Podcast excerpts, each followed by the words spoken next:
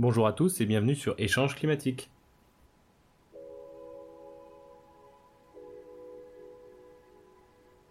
On croyait que la technologie nous avait permis de se protéger contre les aléas de la nature, mais nos sociétés seraient plus vulnérables que jamais aux catastrophes naturelles.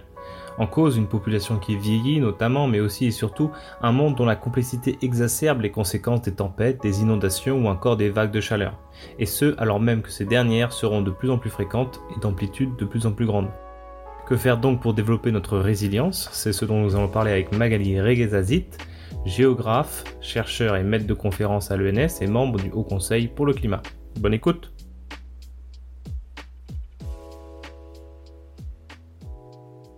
Bonjour Magali Reguezazit. Bonjour. Merci beaucoup d'avoir accepté mon invitation. Est-ce que vous pourriez vous présenter s'il vous plaît?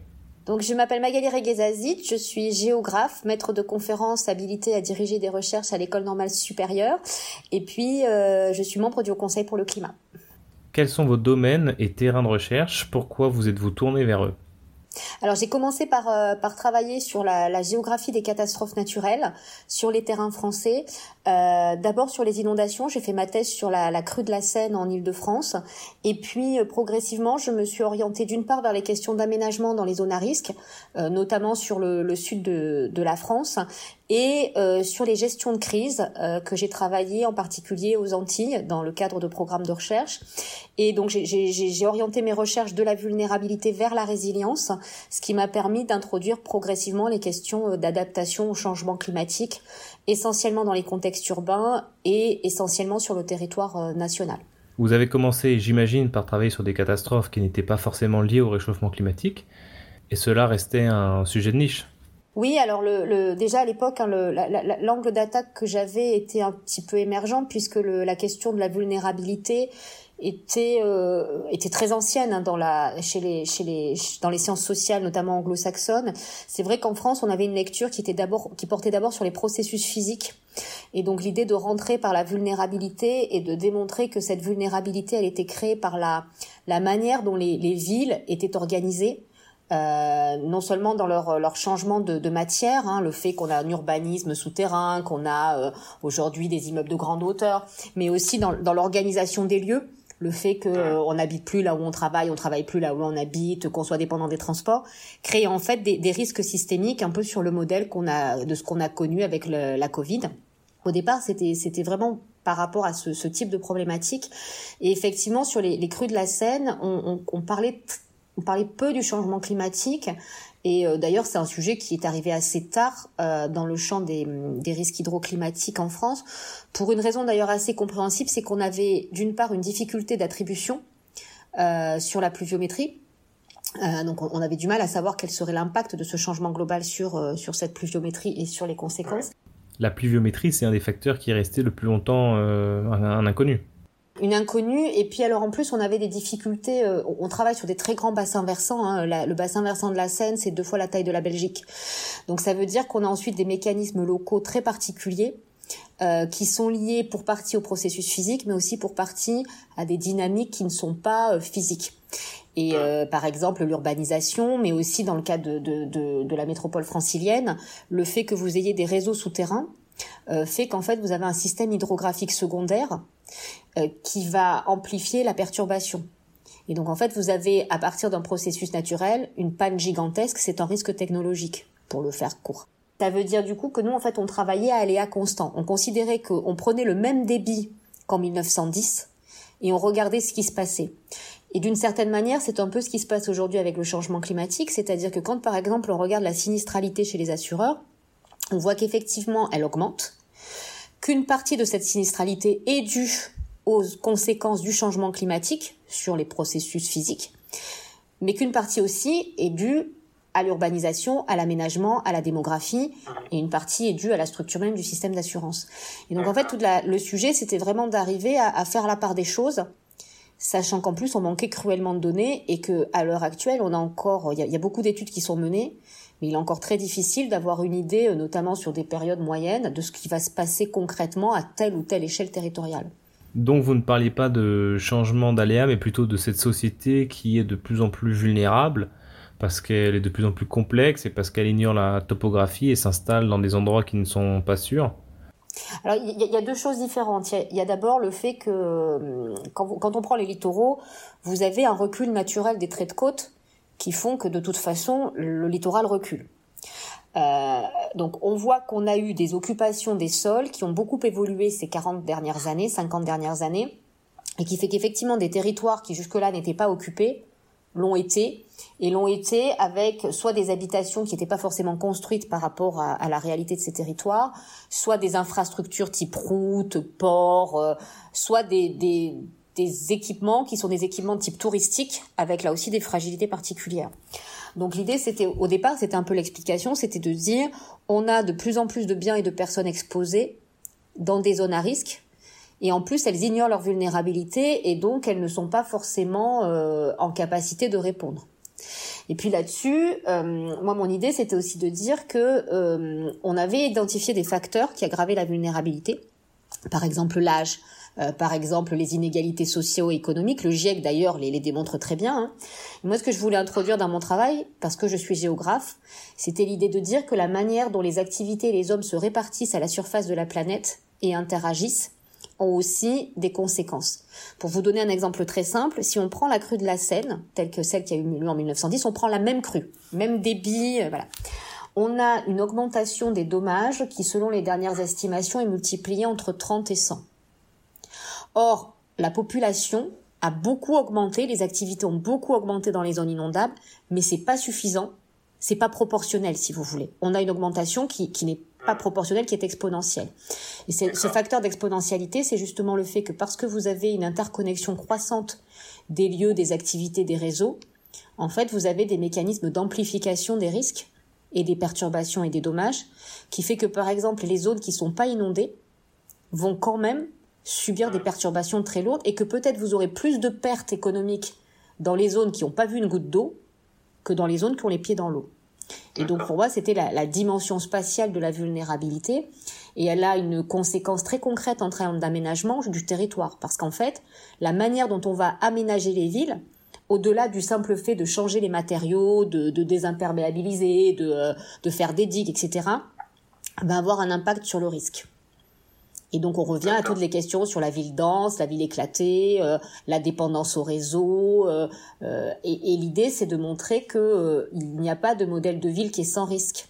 Quand par exemple aujourd'hui on dit on va faire du télétravail, ça veut dire qu'on va avoir une dépendance accrue par rapport à certains réseaux, notamment des réseaux informatiques, qui seront extrêmement vulnérables aux cyberattaques, mais aussi au changement climatique parce que tous les serveurs de données vont subir les vagues de chaleur, vont subir aussi des questions de refroidissement avec la question des étiages accrus, donc des, moindres, euh, des moindres niveaux d'eau. Donc en fait, on voit comment euh, des solutions qui a priori semblent très bonnes à un moment donné présentent aussi des vulnérabilités qu'il faut anticiper pour ne pas en fait remplacer un risque par un autre. Est-ce qu'il y a un organisme en France qui s'occupe de penser le problème de résilience de façon systémique, qui chapeauterait la stratégie à l'échelle nationale, un peu comme euh, la SNBC euh, chapeaute la stratégie de réduction des émissions de CO2 Non, et c'est bien un sujet, c'est que... Alors, il y a deux choses différentes. Il y a la stratégie, la planification, l'anticipation qui, elles, doivent être maintenant vues de façon transversale. Et ensuite, il y a la déclinaison de l'action en fonction des territoires, des sujets et des compétences. On a un fonctionnement en silo qui fait que déjà dans les stratégies, on dissocie complètement, par exemple, on a aujourd'hui en France une ESNBC, donc la, stratégie nationale bas carbone. On a un plan national d'adaptation au changement climatique, qui n'est pas une stratégie. On a une stratégie nationale pour les inondations. On a des, donc vous voyez, on a un ensemble en fait déjà de stratégies qui ne sont pas intégrées, parce qu'en fait, et ça c'est lié à l'histoire, depuis l'époque euh, moderne, en, gros depuis, euh, bon, on va dire depuis le 19e siècle pour faire simple, au lieu de gérer un territoire, on gère des menaces sur un territoire. Par le passé, on considérait le territoire dans son ensemble, avec des ressources et des risques, et on implantait les activités, on pensait les activités en fonction de ces ressources et de ces risques. Mais on, regardait le territoire comme un système en réalité. Ça n'est plus le cas aujourd'hui, où on a effectivement, parce qu'il y a eu une spécialisation, parce qu'il y a des enjeux très difficiles, on va avoir tendance à tout segmenter. Alors pour l'action, c'est évident. Il faut qu'à un moment, on ait chaque métier, chaque corps d'action. Il faut qu'il y ait cette, cette action euh, sectorielle. En revanche, on voit bien que euh, pour penser les choses et pour la stratégie, on manque d'une vision nationale déclinée territorialement de l'aménagement du territoire. Et, c'est aussi un problème qui est lié à la gouvernance, enfin la manière dont l'État français se structure, c'est-à-dire qu'il y a cette, tension entre euh, ce qu'on appelle la décentralisation et la centralisation, donc avec des compétences qui sont données aux régions, aux collectivités territoriales que sont les intercommunalités, les communes, etc. Euh, et on a tendance à opposer une politique qui viendrait d'en haut d'une politique qui serait construite par le bas. Or, il y a besoin d'avoir à la fois une réflexion au niveau des composants du système national, que sont les territoires, mais aussi une vision surplombante pour articuler tout ça, parce que, je donne un exemple très simple, un bassin versant, ce qui est fait en amont va avoir des conséquences sur l'aval. Or, il faut bien quelqu'un qui, à un moment, euh, dise comment est-ce qu'on arbitre entre les intérêts de l'aval et les intérêts de l'amont. Et ils ne sont pas convergents. Clairement pas. Est-ce que ce manque de stratégie est dû à la complexification de nos sociétés, à la globalisation des échanges? Vous parliez euh, du 19e siècle, c'est le début de, de l'ère industrielle finalement. Alors, il euh, y a deux choses différentes. Il y a euh, d'un côté la capacité à envisager la, la complexité justement, et ça, on a beaucoup d'outils intellectuels à partir de l'analyse des systèmes complexes. Et donc aujourd'hui, on a des collègues qui appliquent ces à des, à des sociétés, euh, à, des, à, des, à des dimensions sociales, euh, la société, l'économie, etc. Les territoires qui appliquent ces modèles et qui sont en capacité de réduire cette complexité. Euh, du point de vue institutionnel, le, la, la, façon de gouverner un territoire, d'administrer un territoire, elle, elle repose sur du découpage. Donc si vous voulez, c'est structurel à la manière de gérer le territoire. Ça a toujours été le cas. La difficulté, c'est de trouver des échelons surplombants qui mettent tout le monde autour de la table et qui fassent dialoguer et qui arbitrent. Et puis, c'est de trouver au niveau des territoires et entre les territoires des manières d'engager l'ensemble des parties prenantes avec l'évaluation, euh, avec la redevabilité, avec l'acquisition de données. En fait, c'est ce qu'on dit à, longueur de rapport du Haut Conseil pour le climat. Ensuite, il y a quelque chose de différent, c'est l'incertitude. C'est-à-dire qu'à un moment dans la complexité, vos systèmes deviennent chaotiques. Il y a tellement de paramètres à en prendre en compte et tellement de, euh, de, dimensions qui parfois euh, d'ailleurs ne sont pas connues qu'effectivement très vite on va arriver à, à, à ne plus pouvoir prévoir ce qui va se passer. Mais ce qu'on sait faire, c'est des anticipations sur la base de scénarios. Et donc, on, va, on, peut aujourd'hui écrire ces scénarios. Alors, ça change un petit peu la manière de procéder, mais là aussi, tout ce qui est science du risque, de la mesure, etc., ont beaucoup évolué. L'exemple typique, c'est la crise Covid. On voit bien qu'il y a une partie d'inconnus qui étaient des inconnus parce qu'on ne connaissait pas. Il y a aussi une partie qui est euh, d'inconnus liée à la complexité des systèmes. Je ne peux pas savoir ce qui, euh, si dans euh, six mois, un an, euh, le contexte, par exemple géopolitique, va être subitement transformé par je ne sais quel événement parce que je l'avais pas prévu. Et puis on a par contre une capacité à déjà avoir des scénarios, comme fait le GIEC par exemple, qui vont nous dire euh, attention, dans cette trajectoire-là, on sait déjà que possiblement il va se passer ça, ça, ça et ça. Et que ça pourrait être peut-être aggravé ou peut-être ralenti, mais que globalement on est sur cette trajectoire-là. Et ah. cette façon-là de raisonner n'existe pas ou plus, ou en tout cas insuffisamment, et n'est pas positionné au bon niveau dans ce qu'on appelle la chaîne de commandement, c'est-à-dire dans la, dans la manière dont l'État et ses collectivités, le public, parce que là c'est la puissance publique, hein, s'organisent et interagit ensuite avec les acteurs privés. Il y a un vrai besoin de vision politique? Oui, il y a vraiment besoin d'une vision politique et au sens double, c'est-à-dire euh, qu'un pouvoir politique euh, assume cette stratégie et construit cette stratégie de manière démocratique. Ça veut dire en faisant participer l'ensemble des corps sociaux, ça veut dire en voilà. Mais c'est aussi un, un, problème politique au sens noble du terme parce que il n'y a pas une seule trajectoire, il n'y a pas un seul chemin. Et donc il y a des choix à engager, des priorités à tracer, qui ne seront d'ailleurs pas les mêmes pour certains territoires, euh, pour euh, pour certains euh, certaines entreprises, pour certains acteurs. Et donc il y a vraiment besoin d'avoir ce, ce débat sur quelle voie on veut emprunter, à quel rythme, à quel coût et pour quel bénéfice. Et là derrière, on a vraiment des visions qui sont euh, idéologiques, c'est-à-dire euh, il y a plusieurs façons d'envisager les choses euh, et, et, qui sont vraiment très marquées idéologiquement. et c'est nécessaire à l'exercice d'une démocratie. C'est-à-dire qu'on a plutôt une vision aujourd'hui qui est consensuelle. Euh, il faut lutter contre le changement climatique, il faut aménager le territoire, il faut faire de la justice, blablabla. Bon, très bien. Mais une fois qu'on a dit ça, on n'a rien fait. Parce qu'en fait, pour arriver à ces horizons très flous, euh, il faut déjà savoir quels sont les horizons, qu'est-ce qui est juste, par exemple? Qu'est-ce que c'est qu'une société dans 20 ou 30 ans qui serait une société qui, qui, qui apporterait du bien-être? Est-ce que c'est le bien-être qu'il faut prendre en compte? Est-ce que c'est la richesse? Est-ce que c'est euh, la qualité de vie? Est-ce que c'est euh, la qualité des écosystèmes? Est-ce qu'on peut concilier tout ça? Et donc, ce sont des options idéologiques. Et oui, et je, je ne mets pas, je mets aucune critique dans l'idéologie. Hein. C'est vraiment, un, voilà, c'est des systèmes de valeurs, si vous voulez. Il y a des valeurs qu'on va privilégier, par exemple entre l'égalité, la liberté, l'individu, le collectif.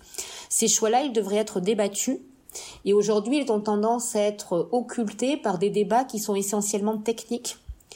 Euh, c'est de l'ingénierie territoriale, de l'ingénierie juridique, de l'ingénierie tout court, et qui finalement font passer les instruments pour les politiques publiques. C'est-à-dire que euh, il y a des solutions techniques, mais ces solutions techniques ne sont que des instruments. Avant, imaginez que vous soyez chez un médecin, euh, on va vous diagnostiquer une maladie qui peut avoir plusieurs évolutions possibles. On va vous proposer plusieurs pistes de thérapeutique. On va vous en expliquer les risques et les bénéfices. Vous allez discuter avec plusieurs médecins en collégial. Vous allez choisir une option qui pourra d'ailleurs être réorientée. Ensuite, le médicament et la manipulation qui fait qu'on va vous administrer le médicament, c'est de la technique. Or aujourd'hui, on va mettre le médicament et le manipulateur en avant en faisant peser sur lui la responsabilité d'un choix qu'il n'a pas à prendre. Pas plus que le chercheur en amont qui a réfléchi sur la maladie et les traitements ne va dire au patient qu'est-ce qu'il faut qu'il fasse. À la fin, la décision, c'est celle du patient. Alors la, comparaison, elle a évidemment ses limites, mais on voit bien comment aujourd'hui on est dans un problème politique et démocratique, et que finalement la solution technique, euh, on va euh, mettre des digues pour, les inondations, c'était ça. On va faire des digues et des pompes d'un côté. Euh, pour le changement climatique, c'est on va faire des solutions techniques avec du climatiseur, je sais pas quoi. ça peut être à un moment une réponse, mais qui n'est qu'un instrument parmi un éventail de réponses qui, parce qu'elles vont toutes se mettre ensemble à des moments différents, vont se renforcer et s'optimiser. Exactement comme pour un traitement où généralement quand vous avez une grave maladie, on vous donne pas un médicament, mais on vous donne des médicaments qui vont traiter les symptômes, des médicaments qui vont traiter la cause. On vous accompagne aussi par des médecines alternatives ou douces pour aussi vous accompagner psychologiquement, physiquement. Donc vous avez en fait un ensemble de, une vision systémique de la médecine. On pourrait là encore filer la métaphore et dire que c'est pareil sur les territoires et par rapport au changement climatique. Et que donc il y a aussi beaucoup d'intervenants, c'est ça qui est compliqué, euh, mais qu'à la fin il y, a, un patient qui décide et là c'est un, une société qui doit décider, et, la démocratie, c'est quand même ça. Tout le monde est d'accord pour dire qu'il faut faire quelque chose pour lutter contre le changement climatique, mais en rentrant dans le détail d'un plan d'action, c'est le début des discordes, car il y aura forcément des perdants. Tout à fait. On a besoin d'avoir euh, d'abord des mécanismes de discussion, de dialogue et d'explicitation, des mécanismes aussi de décision, mais qui soient des décisions euh, démocratiques où les, parties prenantes se sont exprimées. On essaie d'arriver à un consensus qui n'est pas forcément une compromission, mais on a des compromis à faire. Et puis plus largement, on voit bien aussi que euh, derrière, quand on dit il y a des perdants, il faut dire deux choses. Le changement climatique va, si on ne fait rien, causer des dommages absolument énormes, monstrueux. Les politiques climatiques vont aussi avoir des impacts négatifs. Souvent, ce seront les mêmes catégories de population qui vont être touchées par le changement climatique et par les politiques climatiques. La grosse différence, c'est que si on anticipe, on a la possibilité d'accompagner ces populations pour atténuer au maximum les effets négatifs et pour les faire bénéficier au maximum des effets positifs. Par exemple, on sait bien que la transition énergétique, la transition euh, écologique en général d'ailleurs, ça va détruire des emplois ça va probablement créer des pertes de pouvoir d'achat, ça va probablement créer des contraintes sur un certain nombre de ménages, et on sait que ce sont les ménages les plus faibles, en termes de revenus par exemple, pour qui les taxes vont être plus lourdes. Euh, le fait qu'on interdise tel ou tel type de véhicule va être plus compliqué. Qu'on impose une rénovation de l'habitat qui est coûteuse, ça va être embêtant. On sait aussi souvent que même quand on met des aides, ces ménages défavorisés, ils vont pas vers les guichets parce qu'ils les connaissent pas. Et que par exemple, quand on fait du crédit d'impôt, encore, il faut, il faut payer des impôts. Donc on voit qu'il y a un tas de mécanismes qu'on connaît très bien qui vont faire que ces populations-là, elles vont avoir la double peine. En revanche, on peut très bien anticiper ces mécanismes qui sont connus, que les chercheurs ont déjà identifiés, pour accompagner, redistribuer l'effort, dire ben voilà par exemple tel territoire qui va être très ou telle catégorie de population qui va être victime, on va l'aider et on va l'aider par des questions de solidarité. C'est un modèle. Hein. Euh, on pourrait avoir un autre modèle qui dit euh, on est plutôt sur euh, l'initiative individuelle, l'incitation, la, liberté d'auto-organisation. Et là aussi, avec l'idée qu'on a un intérêt à agir plutôt qu'à ne pas agir. Donc on a plusieurs modèles, là aussi, qui sont avec des valeurs différentes associées à ça. quoi qu'il en soit, je pense que taire le fait qu'il y aura des perdants du changement climatique et des gagnants, et qu'il y aura des perdants et des gagnants des politiques climatiques, c'est absurde. Par contre, il faut bien montrer, il faut bien affirmer que les, les perdants, ce sont les mêmes dans les deux cas. Mais qui peut porter ce discours dans le débat public? Je crois que par exemple, quand on parle d'écologie punitive, il faudrait qu'un jour on arrive à répondre à cette idée-là, en disant que qu'est-ce qui est punitif? Quand on voit aujourd'hui les projections qu'on a faites, qu'on a demandé à Météo France de nous faire pour le rapport du HCC sur les dix prochaines années, quand on se rend compte déjà, et les agriculteurs en ce moment sont bien placés pour le savoir, des coûts du changement climatique, ces coûts, ils seront absolument monstrueux. Et aujourd'hui, euh, voilà, euh, c'est pas la majorité des scientifiques, c'est un état stabilisé des connaissances qui font qu'aujourd'hui, on voit déjà les effets ici et maintenant de ce changement climatique et on n'en est qu'au début. Et on est encore sur des fourchettes qui sont, euh, c'est un degré. Donc euh, on se dit mais qu'est-ce qui peut se passer si on arrive à 4 degrés, euh, voire plus? Le sujet, il est là, il est que l'écologie punitive, qu'est-ce que c'est qui est punitif? C'est d'attendre le dernier moment pour agir ou de commencer à se préparer dès aujourd'hui en accompagnant les transformations pour faire en sorte que d'un mal arrive un bien. Et là, je pense que le parallèle avec la crise Covid, il, est frappant. Euh, les scientifiques ont alerté sur les risques de pandémie. Ils ont alerté sur les risques liés au coronavirus. On ne s'est pas préparé. On a attendu le dernier moment. Euh, pour des raisons d'ailleurs qui sont tout à fait compréhensibles et qui, renvoient aussi à des mécanismes psychologiques, à, l'inimaginable, au fait que c'est compliqué, que c'est dur, comme vous dites, que les élections, que les échéances, qu'on se trompe aussi beaucoup dans les cercles politiques sur la volonté des populations de changer. Les populations sont prêtes à changer. Quand on fait des sondages d'opinion, on voit que, à condition qu'on ait d'un côté le sentiment de justice sur les mesures engagées, de l'autre côté une offre qui permette de changer et l'idée que les, pouvoirs qui mettent en place ces mesures sont exemplaires, font ce qu'ils disent et disent ce qu'ils font, les populations adhèrent au changement. Toutes les enquêtes le montrent et sur d'autres sujets dans d'autres pays. Donc, je pense que là, il y, a un enjeu de se dire, on y va, et qu'on arrête de nous parler d'écologie punitive. Parce qu'en fait, ce qui est punitif, c'est le fait de ne pas agir. L'inaction, elle est punitive. Sauf qu'effectivement, l'inaction, elle repousse dans le temps les efforts, mais aussi les impacts.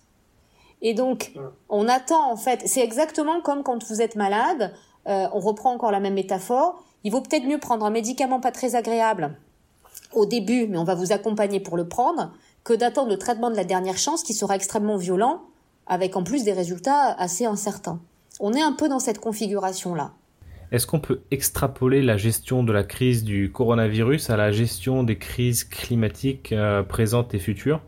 Est-ce qu'on peut dire que sans changement, les gouvernements qui échouent aujourd'hui échoueront demain? Oui, je pense.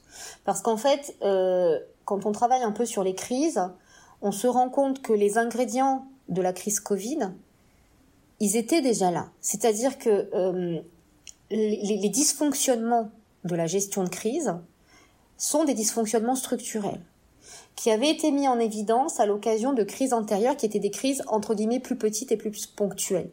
Par exemple, pour la France, on avait déjà eu le, choc des ouragans Irma, Maria et José dans les Antilles, qui avait déjà révélé un certain nombre de dysfonctionnements. Euh, on a fait des exercices en Ile-de-France sur la, grande crue de la Seine en 2016, où on avait relevé un ensemble de, dysfonctionnements, dont une partie d'ailleurs a été corrigée, euh, mais qui montrait qu'on avait des problèmes, et ces problèmes-là, bah, la crise en fait ne, ne crée rien, elle révèle, et elle prospère sur ces faiblesses-là.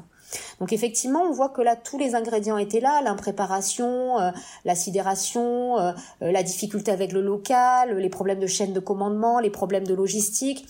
Donc ça n'a pas forcément surpris les collègues qui travaillaient sur le sujet. Après, l'enjeu, il est un petit peu différent parce qu'on a un, le retour d'expérience à tirer pour la France et les territoires, mais on a aussi la question de l'international, de ces effets de solidarité. Sauf qu'on ne peut pas attendre que tous les pays du monde soient d'accord pour y aller. Nous avons besoin, dès à présent, de nous préparer et de nous préparer en, conciliant l'atténuation, c'est-à-dire l'action sur les causes des émissions, hein, et puis l'action sur les impacts. et c'est l'adaptation. Et donc quand en fait on parle au HCC de, de transformation structurelle, c'est bien de ça dont il s'agit. C'est-à-dire qu'en fait on va devoir bouger des structures sociales, économiques, politiques. Ça prend du temps, mais ça n'est qu'à ce prix-là qu'on arrivera à engager une autre trajectoire. Est-ce que ce récit que certains vont devoir payer pour d'autres, que ce soit les plus riches pour les plus pauvres ou ceux des terrains, les, des territoires les moins menacés pour les territoires les plus menacés, est-ce que ce récit peut être accepté? Alors le problème c'est que c'est peut-être pas le bon récit. C'est-à-dire qu'ils vont pas devoir payer pour leurs voisins. Euh, parce que de toute façon, c'est toujours les mêmes à la fin qui payent. C'est-à-dire qu'on est bien d'accord. Il euh, y a des chaînes comme ça où, les, coûts se déportent toujours sur le bout de chaîne qui est le plus vulnérable, le plus défavorisé, le plus voilà, celui qui a le moins de pouvoir. La question qui se pose, c'est cette question de la péréquation de la justice. Elle est au centre. Elle est vraiment au centre des débats, que ça soit en termes de territoire, de classe sociale, euh, enfin de catégorie. Hein, je ne parle pas de, classe au sens marxiste. Euh, Effectivement, on a par exemple aujourd'hui des territoires qui sont très émetteurs, des territoires qui sont plutôt peu émetteurs, mais on voit bien derrière que quand on regarde les empreintes, carbone et non plus simplement par exemple les émissions, ça change un petit peu la donne. Donc on voit là aussi que la manière de mesurer, la manière de, de transférer les coûts, etc., elle pose la question de ces systèmes de solidarité. Et d'une certaine manière, on a connu déjà ces problèmes quand on a travaillé sur l'assurance sociale. Quand vous êtes en France, vous avez une sécurité sociale qui fait qu'il y a une mutualisation des risques et un partage des risques. Même si on sait que c'est souvent les populations les plus favorisées qui en bénéficient le plus en réalité, on voit bien quand même qu'on a des mécanismes sociaux qui atténuent considérablement du fait de la solidarité nationale un certain nombre de chocs. Et donc cette question de la solidarité, cette question de la justice, cette question de la redistribution, elle est fondamentale. Elle est fondamentale et je rappelle juste une chose, à propos des territoires, on a longtemps pensé avec que en fait, il fallait protéger d'abord les territoires les plus riches et les plus centraux, les plus stratégiques, parce que euh, si on les protégeait pas, tout s'effondrait. C'est vrai. Si vous touchez la tête, tout s'effondre.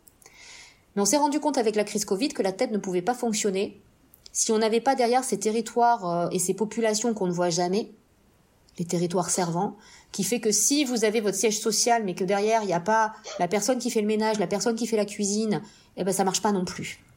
Et donc je pense que ce, ce, ce, ce, discours sur la solidarité et la justice, il peut parler aux gens parce que précisément, c'est à eux de définir ce qu'ils considèrent comme étant juste. C'est à eux de définir ce qu'ils sont prêts à payer. Ensuite, sur l'acceptabilité, je suis assez assez confiante quand je vois ce qui s'est passé pour la Convention citoyenne.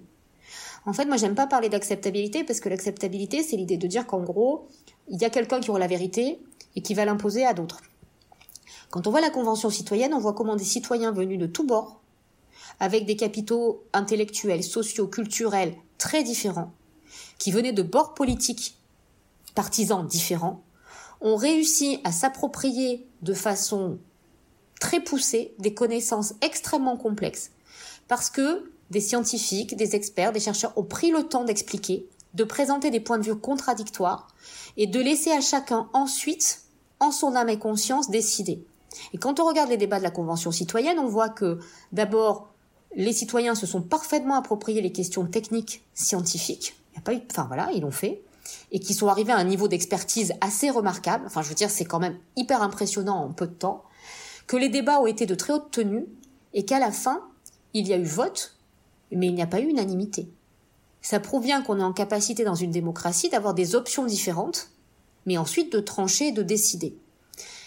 Et donc, la démocratie, et la France est bien placée pour le savoir, c'est le citoyen éclairé. Donc on a besoin effectivement d'instances où on va expliquer ces problèmes complexes et compliqués, et on est en capacité de le faire, pour ensuite donner à chacun les moyens de décider en montrant qu'il n'y a pas une solution miracle. Au lieu d'expliquer non mais c'est bon on a la solution, dormez tranquille, non. On a le nucléaire. Ben, le nucléaire, ça a permis de décarboner une partie. Mais le nucléaire, ça pose des questions d'électricité, de dépendance à l'uranium, ça pose des questions de sécurité. Qu'est-ce qu'on fait? Ça n'est pas simple. Et ça veut dire aussi que derrière, il y a un respect dans le débat où on peut affirmer des idées contradictoires à partir du moment où on se respecte et où ces idées, évidemment, elles sont appuyées sur des, des, des preuves scientifiques. On ne va pas raconter n'importe quoi non plus.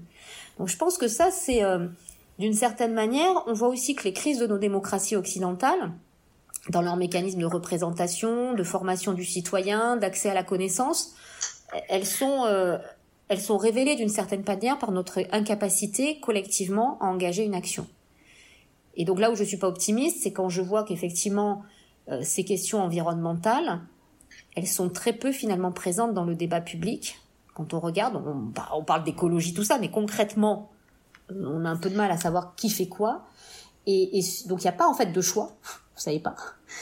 Et on est encore dans ce débat caricatural euh, de l'écologie punitive, euh, des Amish, du retour à l'âge de pierre, euh, ou d'un autre côté d'une croissance verte qui pourrait être voilà, euh, euh, qui serait la, enfin, qui serait en gros, on change rien, on continue, la technique va nous sauver. Enfin, on a des tas de, de, de, mécanismes qui incitent à l'inaction et qui sont caricaturaux, comme si les entreprises pouvaient pas être vertueuses, comme si euh, l'agriculture, ou plus exactement encore les agriculteurs, n'étaient que des pollueurs méchants et voilà, comme si les citoyens, moi j'entends encore des gens m'expliquer que les citoyens prennent leur voiture par plaisir pour aller acheter leur voiture, leur, leur pain.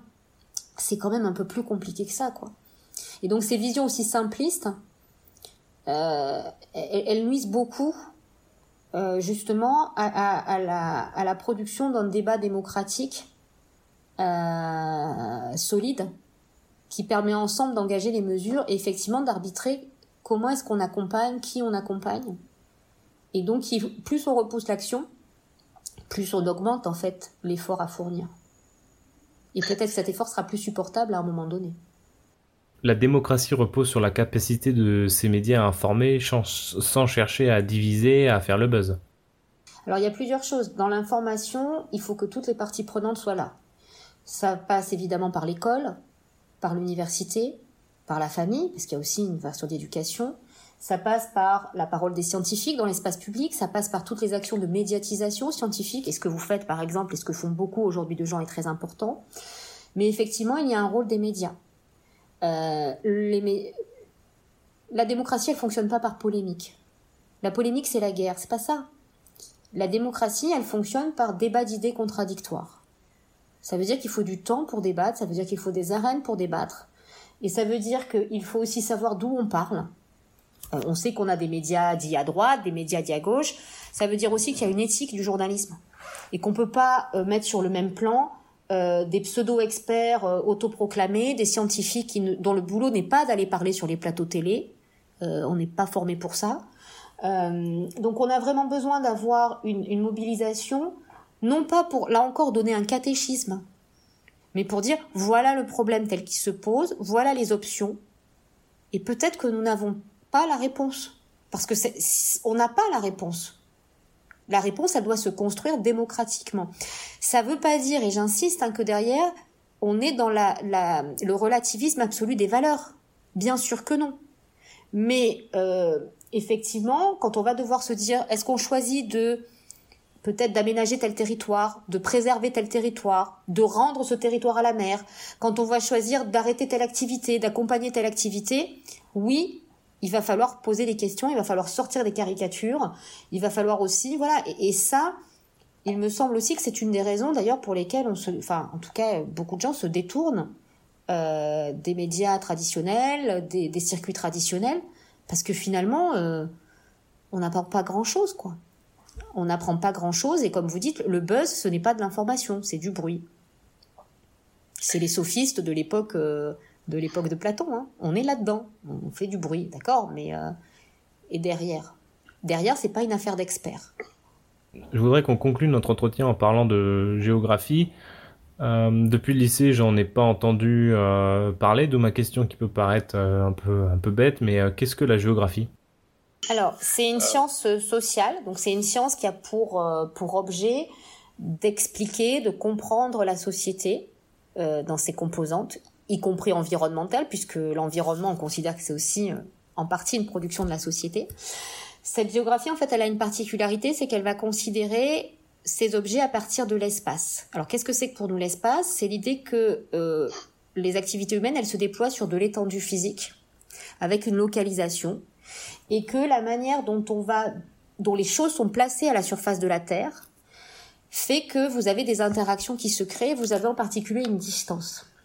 La distance, au départ, elle est physique, elle est matérielle. Mais vous voyez bien que dans nos vies quotidiennes, on a d'autres formes de distance. Par exemple, le développement de la voiture fait que vous avez une distance temps qui se réduit. Vous avez peut-être vu avec le TGV la carte de France où on représente en fait les villes non plus à leur distance kilométrique, mais à la distance euh, temps. Et donc on voit, on a une carte complètement euh, qui change évidemment. Ça peut être également la distance sociale. Cette distance sociale, par exemple, euh, moi je prends souvent cet exemple avec mes élèves. quand je suis dans une classe, quand on rentre dans une classe, on sait tout de suite qui est le professeur. Et il y a une distance entre les élèves et moi qui est symbolique, qui fait que d'emblée, même si c'est pas dit, même si c'est pas, on sait que on est sur un plan séparé. Et puis dans la classe, vous allez voir au fur et à mesure de l'année des gens qui vont se rapprocher parce qu'ils vont devenir copains ou plus, des gens qui vont s'écarter. Et donc la distance, elle va jouer énormément. Et par exemple, une de nos, idées, c'est que la mondialisation, qu'est-ce que c'est la mondialisation? C'est le fait que grâce au, au transport, aux télécommunications, tout ça, les distances physiques, elles sont de moins en moins pertinentes et que ce qui compte aujourd'hui, c'est la distance temps et la distance coût. Et donc, on a un monde qui se rétrécit. Pourtant, les distances sociales et culturelles, elles n'ont jamais été aussi fortes. Et donc, voyez, on va travailler là-dessus et donc ensuite, on va regarder les objets sociaux à partir de cet espace en regardant comment l'espace intervient dans, par exemple, les jeux de pouvoir, intervient euh, dans la manière, et donc c'est pour ça que ça tire vers l'aménagement du territoire. C'est pour ça aussi que vous avez une partie de la géographie qui va plutôt tirer vers euh, tout ce qui est géomatique, c'est-à-dire les informations géoréférenciées qui vont permettre après de faire des cartes. Vous avez euh, une partie de la géographie qui se rapproche beaucoup d'ailleurs de la sociologie, de l'anthropologie, autour des questions culturelles, inégalités, etc. Et puis vous avez ce qu'on appelle la géographie de l'environnement, dont je suis issue, qui en fait c'est une, c'était la première, la première géographie historiquement, c'était l'étude des relations entre l'homme et la société. Ça a donné la fameuse séparation que, qui existait encore il y a quelques années entre géographie physique, qui en fait aujourd'hui s'est complètement rapprochée des géosciences, hydrologie, climatologie, etc. Et puis la géographie dite humaine, et donc nous, en fait, on travaille, on est une discipline euh, ou une sous-discipline, enfin un sous-champ disciplinaire, où on est vraiment beaucoup en interaction avec d'un côté les géosciences, et puis de l'autre les sciences sociales, sociologie, économie, euh, droit, anthropologie. Et on travaille mhm. finalement. Alors, on a aujourd'hui des objets qui sont communs, c'est-à-dire qu'on commence en fait à, évoluer vers ce qu'on fait les sciences dites dures, c'est-à-dire se structurer en studies et non plus en discipline. Mais par contre, nous regardons chacun nos objets avec notre regard.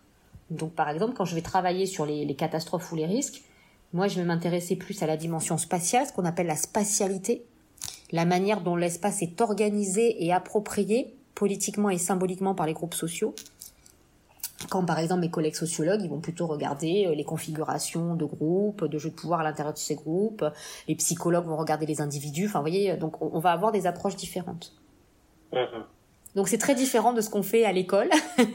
Encore que maintenant ça avance pas mal. Et puis euh, et c'est une façon de regarder le monde, comme euh, c'est un regard sur le monde particulier. Euh, et par exemple, moi, je suis très mauvaise en localisation. Hein. J'ai beaucoup de mal à localiser les choses, j'oublie beaucoup. Donc voilà, donc on n'est pas, on n'est plus les spécialistes de, euh, effectivement, de la capitale. Enfin un peu voilà. Par contre, pour nous, ce qui est important, c'est le, c'est se demander pourquoi est-ce que c'est ici et pas ailleurs le fait que Marseille soit à Marseille, qu'est-ce que ça change?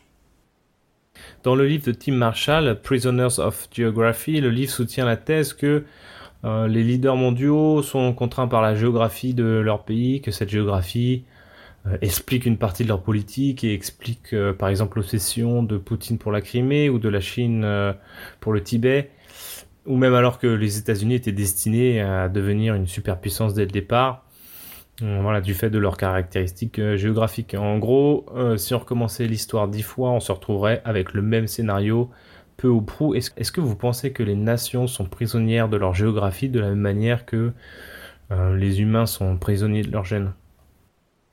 C'est un vieux débat euh, qui en fait est réactualisé depuis euh, des, siècles. Donc en fait la géographie pour euh, il y a eu plusieurs géographies hein, mais au 19e siècle la géographie s'est instituée en sciences aussi bien en Europe que Amérique du Nord. Et elle s'est instituée d'abord à partir de la d'un modèle qui était le modèle des sciences dures et de l'écologie. L'écologie qui avait été inventée en Allemagne par Ernst Haeckel donc c'était la relation des vivants et de leur milieu. Et parmi ces vivants, il y avait l'anthropogéographie, c'est-à-dire la, la, la, géographie de l'espèce humaine.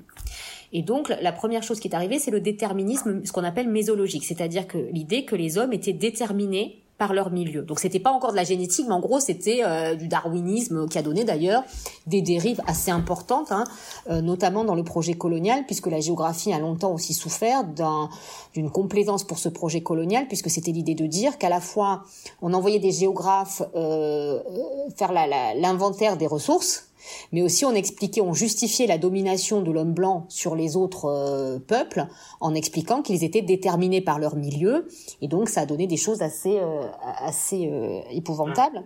Et puis il y a eu d'autres formes de déterminisme, et en particulier le déterminisme de la forme des continents. ça, alors, donc par exemple, c'était parce que le continent a cette forme-là, telle nation est comme ça. Et donc il y a toujours eu la volonté d'expliquer, d'avoir finalement ce qu'on appelle une lecture téléologique, c'est-à-dire que on est préprogrammé pour. Et ce qui est intéressant, c'est que euh, précisément ça marche pas comme ça. Précisément, ça ne marche pas comme ça parce que euh, il y a des multiples facteurs. Alors oui, il y a à un moment donné des configurations qui sont plus ou moins propices à. Pour le déterminisme mésologique, par exemple, pour le déterminisme du milieu, si vous prenez la Californie et le Maroc, a priori, c'est pas si éloigné que ça. Pourtant, la Californie et le Maroc, ça n'a pas eu la même trajectoire. Et donc, vous avez, si vous voulez, des justifications qui ont souvent servi des pouvoirs politiques. Alors, soit on s'est mis sur le milieu, soit sur la forme, soit notamment à partir du moment où euh, le droit divin n'existait plus, ou en tout cas était plus, enfin, on était dans des sociétés plus laïcisées il a fallu trouver d'autres d'autres systèmes de justification. Et à, cet égard-là, d'ailleurs, aux États-Unis, par exemple, vous avez à la fin du 19e siècle euh, des historiens, notamment les historiens de la frontière, alors la frontière au sens de front pionnier, qui vont justement expliquer l'histoire des États-Unis, soit par euh, le milieu, soit par le relief, soit par la forme. Enfin, et donc souvent, on a, ce type de, de discours, ça ne tient pas. Ça ne tient pas parce que précisément toute explication est multifactorielle. C'est pas parce qu'on retrouve des configurations qui peuvent sembler identiques à un certain moment et une certaine focale qu'en réalité c'est la même chose. Et que souvent, et donc la géographie a construit justement des appareils pour décortiquer l'espace entre la matérialité, l'organisation, la fonction, l'identité, les jeux de pouvoir, pour justement montrer qu'en fait ce qui semblait, euh, quand on superpose ces couches, répondre à un dessin prémédité inscrit dans les gènes, comme vous dites, en réalité était le fait de beaucoup de de bifurcation, euh, de, de, de jeux de hasard, et qu'on pourrait avoir des choses très très différentes.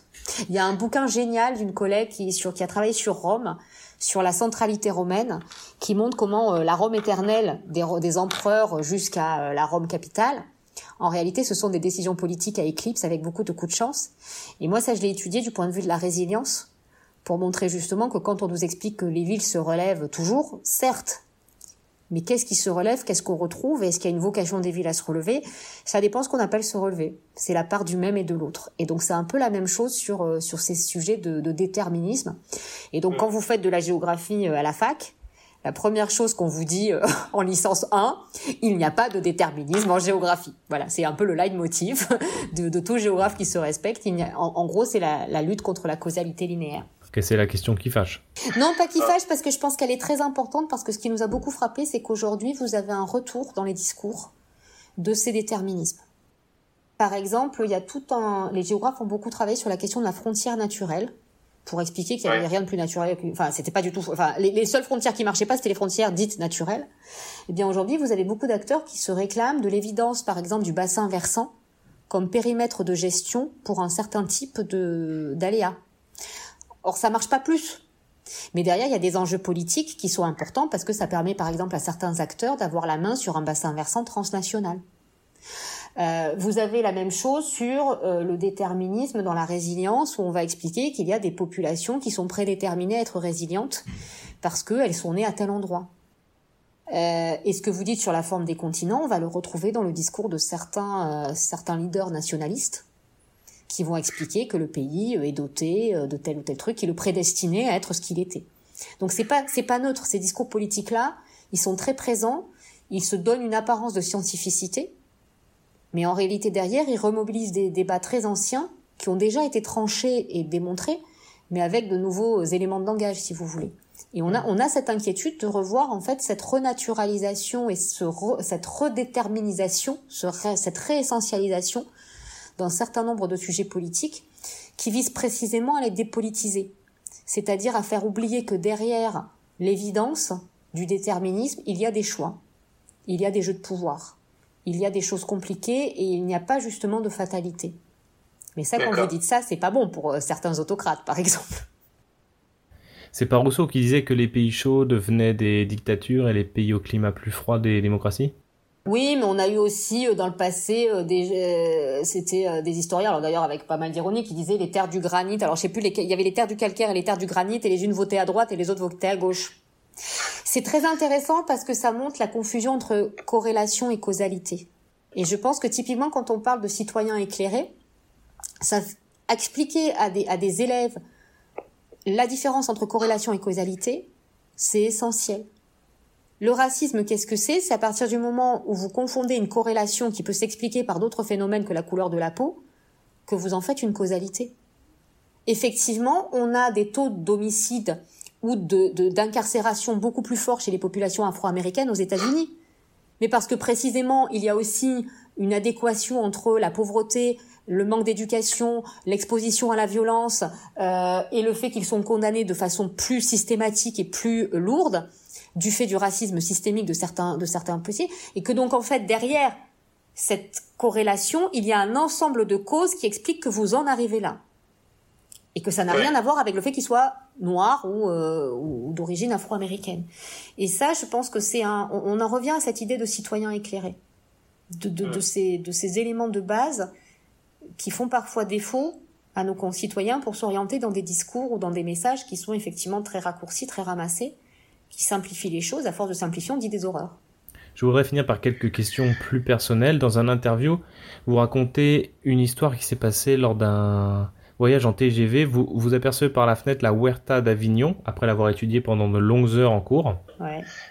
Vous dites, je vous cite, c'était magique, c'était comme si j'avais appris à lire. Ce n'était pas un livre que je déchiffrais, mais un espace dont je comprenais l'organisation et les dynamiques, dans lequel je saisissais le poids des héritages, le rôle du milieu, l'action des sociétés. En lisant cela, j'ai pensé à la phrase de Gustave Flaubert, pour qu'une chose soit intéressante, il suffit de la regarder longtemps. Oui. c'est gentil. Mais c'est euh, euh, c'est comme quand vous euh, c'est comme quand vous apprenez à lire. J'ai eu la même j'ai eu la même sensation quand quand je suis arrivée en classe prépa et que tout d'un coup on vous donne un texte que vous avez lu 100 fois et là vous le comprenez. Là il se passe quelque chose. Et, je suis je, je suis pas musicienne et quand par exemple je vois une portée de musique avec des notes il y a cet hermétisme qui fait que je j'aimerais je sais pas le lire ou que j'ai un texte en chinois ou en, en, alphabet cyrillique, je, je sais pas le lire. Et tout d'un coup, vous retrouvez ce moment un peu délicieux que vous avez quand vous êtes enfant. On a oublié ce que c'était de pas savoir lire. Mais quand vous regardez des petits enfants qui commencent à découvrir et tout d'un coup le texte s'ouvre à eux, bah c'est un peu ça. C'est-à-dire qu'à un moment vous avez une, clé de lecture d'un paysage que vous avez vu des dizaines de fois. Et là tout d'un coup vous dites ah mais en fait ça c'est ça puis ça c'est ah mais ça ça vient de là et puis ça ça vient de là et je pense que chaque euh, chaque scientifique pour le coup a un jour connu ça euh, par rapport à son objet, quelque chose qui se dévoile à lui, qu'il est quasiment le seul à pouvoir lire. Euh, ça peut être une probabilité, ça peut être une voilà. Euh, quand, quand je vois mes collègues en sciences qui euh, euh, qui font des trucs dans plein de dimensions, tout ça, ça je, je comprends absolument pas ce qu'ils racontent. Mais eux, on sent qu'il y a eu ce moment de révélation, et je trouve que quand on est scientifique, on a cette chance-là sur un tout petit truc de pouvoir retrouver ce bonheur qui a été celui des enfants quand ils quand ils apprenaient à lire ce dévoilement, ce ah bah tiens, je waouh et, je trouve qu'on est euh, et ce que je trouve génial dans mes collègues, c'est qu'on fait tout ça. On a tout cette espèce de joie euh, complètement enfantine avec les yeux qui brillent. C'est comme si on mangeait des beaux. Enfin, on saute partout euh, quand on découvre ça euh, et c'est toujours renouvelé quoi. Et c'est quelque chose de waouh, j'ai compris. Eureka quoi. L'autre dans sa baignoire, mais c'est un peu ça. Et, et, quand on est géographe, c'est vrai que du coup, on a des clés de lecture tout d'un coup du monde qui nous entoure, où on se dit, bah, bah, tiens, j'avais, j'avais jamais vu ça, ah, mais je comprends ce qui se passe là. Je vois ce qui s'est passé dans le passé. J'ai des collègues, par exemple, qui font ça euh, sur les ruines. Ils vous amènent dans des trucs de fouilles où vous avez par terre euh, des trous, euh, des... Et eux, ils, ils voient vraiment le palais crétois, ils voient, là, il y avait une porte, et toi, tu dis, oui, oui, oui, bien sûr, oui, sûrement. Et eux, on voit qu'en fait, dans leur tête, ils voient, ils voient exactement ce qui est en train de... Et vous, vous voyez des trous. Et vous vous dites, ils sont complètement givrés, quoi. et ils sautent partout. Tu vois là, il y avait un éclat de peinture, le truc. Ils ont dans leur tête le palais. Vous m'avez donné envie de retourner à l'école, là. Ah bah, il faut étudier les sciences. je trouve qu'on a euh. cette chance-là d'avoir ce, d'être comme des gamins, en fait. Moi, je trouve que tous les scientifiques que je rencontre, ils ont gardé ce côté de l'enfance. Quand vous voyez les tout petits enfants qui s'enthousiasment parce qu'ils ont vu une courgette, parce qu'ils ont vu un canard, parce que euh, moi j'ai des enfants tout petits, et je me dis, moi dans mes dans les labos et des gens que je fréquente, ils ont cette espèce d'immédiateté et de joie euh, et ils peuvent vous parler des d'ailleurs je vous parle des heures de mes objets de recherche parce que c'est on, on, a cette chance là de travailler avec des choses qui nous passionnent et qui nous remplissent de et on, on se sent en fait on a l'impression d'y voir un peu moins flou même si ça reste très flou mais on, tiens on vient d'inventer les lunettes là c'est un peu mieux est-ce que cette envie d'y voir moins flou, c'est pas une façon de gérer l'anxiété ou du moins euh, l'appréhension du futur? Oui, très clairement. Il y a deux choses. Je pense que c'est, euh, ça correspond un à, ma manière de, comprendre le monde et de m'y orienter euh, et de pas de répondre à des questions, mais d'apprendre à les poser. Déjà, de, savoir bien poser la question, je trouve que c'est Fantomette. Quand j'étais petite, je lisais Fantomette. Fantomette, elle disait toujours que pour bien, pour, pour résoudre l'énigme, il fallait d'abord bien poser l'énigme. Mais c'est exactement ce qu'on fait. Et puis le deuxième point, c'est que je trouve qu'on a une chance aussi énorme, c'est qu'on peut transmettre. Moi, j'ai la chance d'avoir fait des études, j'ai la chance de pouvoir euh, m'exprimer, j'ai la chance d'avoir le vocabulaire, j'ai la chance d'avoir euh, ce capital culturel, intellectuel, euh, économique. Et je viens d'un milieu social où on n'a pas tout ça. Et, et, et, on reparlait des médias, je trouve qu'il y a une, une violence symbolique. Parce qu'en fait, on prend les gens qui n'ont pas eu la chance d'aller à l'école ou qui n'ont pas eu la chance que moi j'ai eu d'avoir accès aux livres, d'avoir accès à tout ça, pour finalement les prendre pour des imbéciles et des instruments pour maintenir les, les, les privilèges. Alors que ces gens-là sont tout à fait capables de comprendre.